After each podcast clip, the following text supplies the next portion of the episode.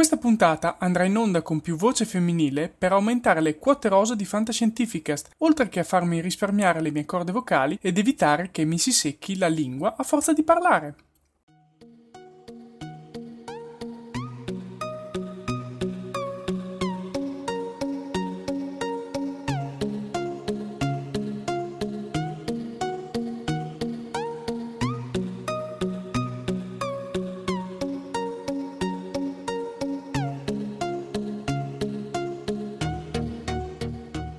Fantascientificast MTI presentano Words on Streaming digressioni su film, serie e anime on demand ad alto hype e da binge watching.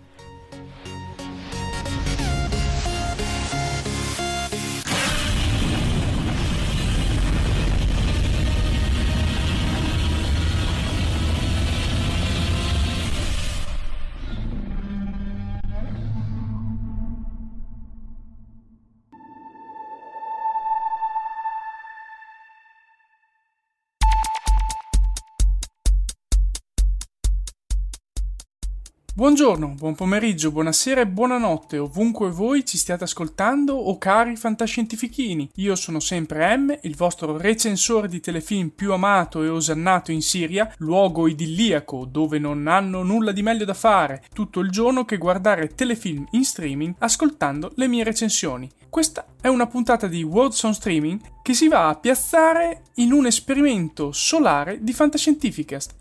Infatti, vista la partenza della PSP, che non è una console portatile della Sony, ma la Parker Solar Probe della NASA, avvenuta lo scorso agosto, si è deciso di creare delle puntate di tutte le rubriche a tema appunto solare. Questo arduo compito è toccato anche a me e sono andato addirittura a Spigler, dalle mie parti si dice così, una serie su Team Vision prodotta dalla BBC dal nome alquanto criptico di Hard Sun. Ma andiamo con ordine e diamo qualche dettaglio in più su questa sonda solare della NASA e soprattutto a che ci serve mandare una sonda quasi nel Sole, quando qui sulla Terra abbiamo problemi come quello dei migranti, dei vaccini e dei ponti che crollano da risolvere. Pertanto mi sono consultato con Marco Casolino San, nostro fisico di fiducia, ma chi di voi non ne ha almeno uno con cui fare queste considerazioni, che mi ha riguardato questi dettagli scientifici.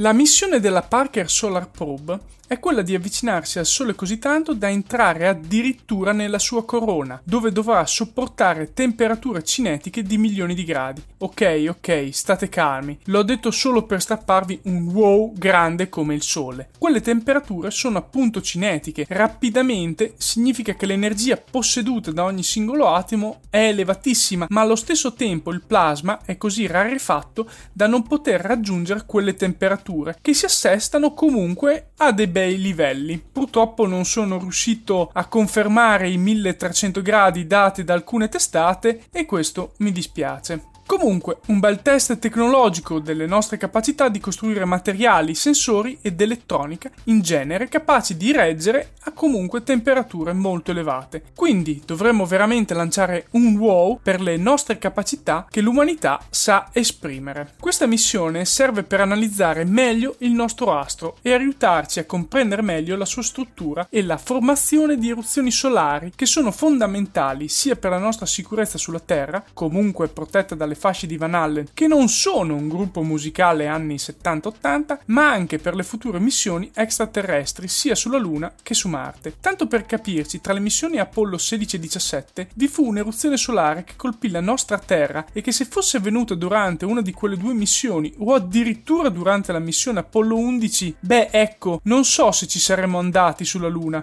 perché ci sarebbe una lavatrice con dentro tre esseri umani che fluttua nello spazio e sicuramente uno stop alle esplorazioni spaziali ci sarebbe stato. Ma queste attività solari danneggiano comunque anche la nostra vita sulla Terra. L'ultima relativamente forte avvenne nel 1989, in cui un'intera area del Canada perse l'energia elettrica per diverse ore, ma una molto più forte avvenne nel 1921 o ancora peggio nel 1859, momenti in cui l'elettronica non era così sviluppata e il mondo non interconnesso come ora. Detto fra noi, lo studio del Sole è fondamentale per la nostra sopravvivenza e e del nostro sapere. L'ultima curiosità sui viaggi di sonde intrasolari, questa PSP dovrà usare Venere con sette voli ravvicinati per riuscire a decelerare abbastanza da poter raggiungere il Sole. Infatti è relativamente più semplice mandare missioni verso l'esterno del sistema solare, oltre la Terra, che verso l'interno rispetto a noi, proprio perché sono necessarie forti decelerazioni per ridurre il diametro dell'orbita.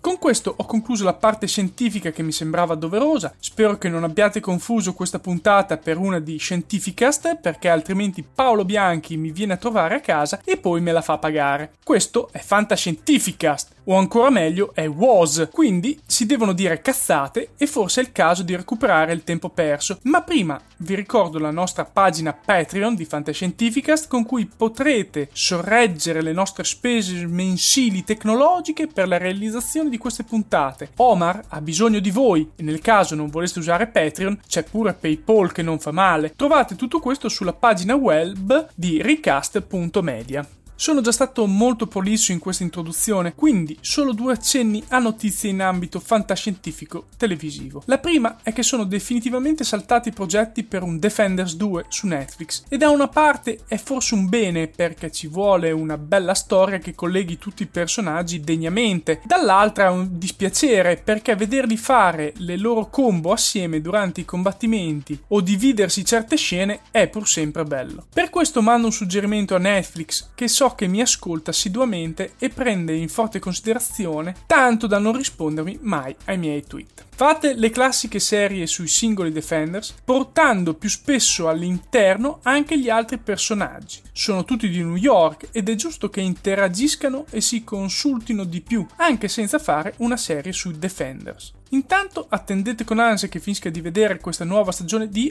Iron Fist. Ultimo accenno, il buon Ferruccio sulla community di Telegram di Fantascientificast, la trovate digitando t.me slash fsc community, mi ha suggerito la webserie Call Man, che non rientra però nelle caratteristiche di questo format, non essendo tradotta e distribuita ancora da noi. Però potrete trovare su YouTube alcune chicche che vi faranno capire quanto sia interessante e soprattutto comica in ambito fantascientifico scientifico, se mastincate l'inglese quindi datele un occhio. Ma ora è venuto il momento di introdurre finalmente questo Hard Sun, distribuito da noi su Team Vision. Purtroppo io non mi ci trovo per nulla con l'interfaccia di Team Vision. Non che abbia chissà che problemi, ma semplicemente più contorta e richiede più click rispetto ad altri concorrenti e tende un po' ad essere frustrante. Ora però vi lascio alla voce più gradevole di Noemi, mentre io vado a rilassarmi e bere qualcosa. Avrei voglia di uno spritz, in effetti. Hard Sun è una serie della BBC del 2018, ideata da Neil Cross, già autore di Luther. Hard Sun ha per protagonisti due poliziotti, Charlie X ed Elaine Renko, interpretati rispettivamente da Jim Sturgis ed Agnes Dean. La serie inizia con un hacker che ruba documenti segreti riguardanti un evento catastrofico chiamato Hard Sun. Questo hacker cade poi da un palazzo e il caso è affidato alla squadra del detective Charlie, cui viene aggregata la nuova collega Elaine. Elaine però è segretamente incaricata dall'ispettore capo di indagare su X, sospettato di aver ucciso il suo precedente collega e amico. Entrambi i protagonisti hanno molti problemi personali e un passato travagliato. Charlie si divide tra la sua famiglia e quella del suo ex collega ora morto. Elaine ha un figlio, nato illegittimo quando era giovanissima e ora internato in un centro di cura, in attesa di giudizio per aver tentato di ucciderla. La storia si sviluppa quindi in un poliziesco classico, con i detective che indagano sulla morte dell'hacker, sospettando l'uno dell'altra. Presto i detective entrano in possesso dei documenti trafugati dall'hacker, gli stessi documenti che anche i servizi segreti britannici stanno cercando di recuperare. Charlie ed Elaine capiscono che rimangono solo 5 anni prima che succeda qualcosa, un evento chiamato Hard Sun che spazzerà via l'intera umanità dalla faccia della Terra. Da quel momento dovranno difendersi anche dall'MI5, che vuole riappropriarsi dei documenti rubati. Dunque, che cos'è Hard Sun? Ah, proprio buono questo. Ehm, ehm, sono di nuovo io, cari fantascientifichini. Un grazie a Noemi, che poteva essere un pelo più prolissa almeno. La domanda su che cosa sia esattamente questo Art Sun è praticamente secondaria rispetto alla storia narrata in questi sei episodi in completo stile investigativo poliziesco. In Gran Bretagna riescono molto bene a mixare questo genere, il poliziesco, a strutture fantascientifiche. Spero ricordiate bene Fortitude, una serie del 2015 che miscelava il giallo ad uno sviluppo fantascientifico molto intrigante. Senza fare grandi spoiler, questa serie è tenuta bene assieme da una trama interessante, ma con personaggi abbastanza lineari e poco espressivi, che quasi vengono piegati agli eventi e che solo alla fine riescono a dare una certa direzione alla storia storia. Anche qui, essendo solo 6 episodi da un'ora, capitano cose di continuo, ma non è né un male né un bene. Solo che i personaggi appaiono sviluppati poco e soprattutto quelli secondari praticamente relegati allo sfondo della storia, ad eseguire ordini o a cercare inneschi per l'evoluzione della trama.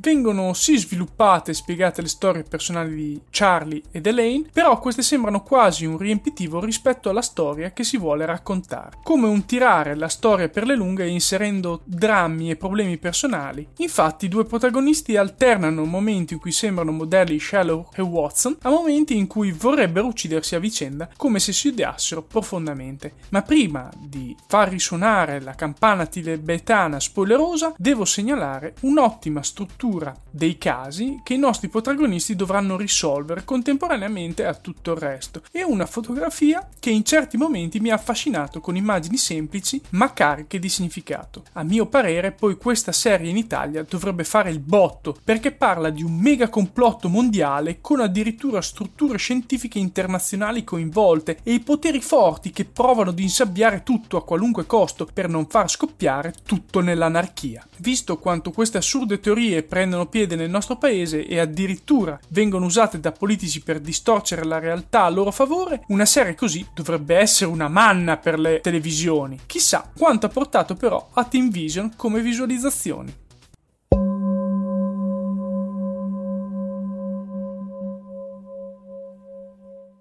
Ora che posso parlare più liberamente, se non volete sentire saltate di qualche minuto più avanti e vi risparmierete gli spoiler più corposi, Devo svelare subito cosa sia questo Hard Sun. Rullo di tamburi rimane ignoto fino a due minuti alla fine della serie. Li ho contati, anche se più volte i dati su questo evento vengono visionati eppure in parte anche svelati dalla stampa.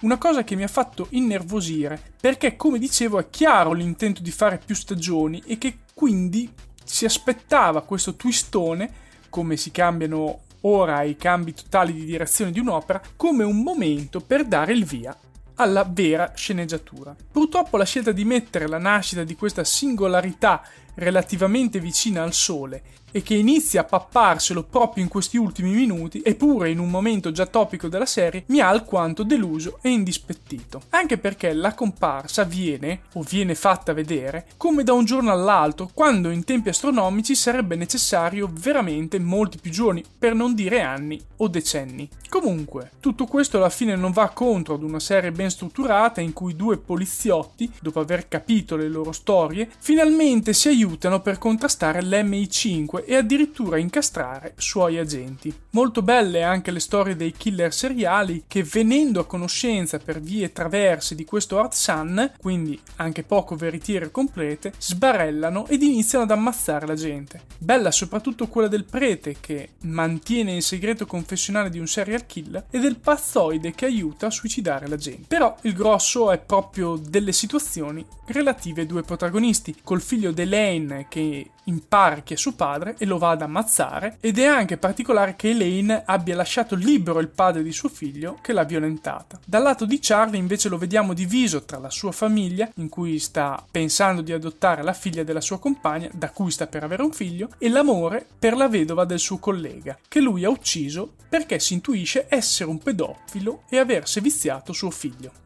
Ebbene, in conclusione questo Art Sun è un prodotto praticamente solo poliziesco che tiene assieme la trama con un evento fantascientifico buttato per ora lì senza troppe spiegazioni o motivazioni. Ora non resta che aspettare e vedere le prossime stagioni come si evolverà questa cosa che spero essere più incentrata su questo fenomeno dell'Art Sun il conto alla rovescia dei 5 anni, però, oltre che essere un omaggio a 24, è anche un po' pacchiano e sembra quasi fuori contesto. Dal vostro M è tutto anche per oggi e fatemi sapere, come sempre, se avete gradito l'intromissione della nostra Noemi. Vi ricordo il mio canale Telegram MTI, il mio canale Twitter, Instagram e YouTube Marco Taddia. Fatemi sapere la vostra, che sapete che sono molto curioso. Alla prossima puntata di WOS, cari fantascientifichini. Ciao!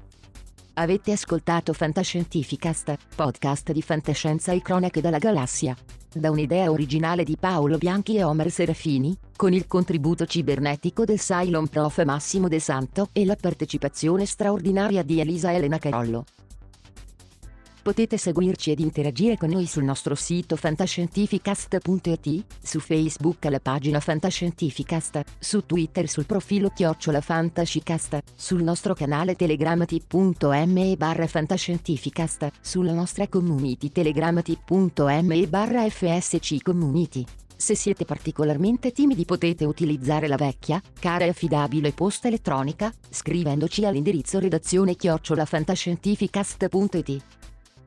Tutte le puntate sono disponibili sul nostro sito, su Apple iTunes, su Spotify e su Podbean all'indirizzo podcast.fantascientificast.it. Se volete potete lasciarci una valutazione a 5 stelle su Apple iTunes ed offrirci una birra romulana o un gotto esplosivo pangalattico sostenendoci tramite una donazione PayPal o Patreon utilizzando gli appositi pulsanti sul nostro sito. Fantascientificast è una produzione amatoriale, non si intende infrangere alcun copyright, i cui diritti appartengono ai rispettivi detentori. Autorizzazione SIAE 56125359. Nessun byte e nessun tribolo sono stati maltrattati durante la produzione di questo podcast. L'equipaggio di Fantascientificast vi augura lunga vita e prosperità e vi dà appuntamento alla prossima puntata lungo la rotta di Kessel. E dai, microfono spegniti, perché devi sempre avere problemi? Comunque questa puntata è stata proprio tosta e dire che questo telefilm è stato il primo riguardante il sole che mi è capitato sotto mano quando Omar ha avuto la brillante idea di fare questa puntata a tema, almeno avesse scelto una cosa più trattata del sole. Ma penso che abbia un gene sadico per metterci in difficoltà.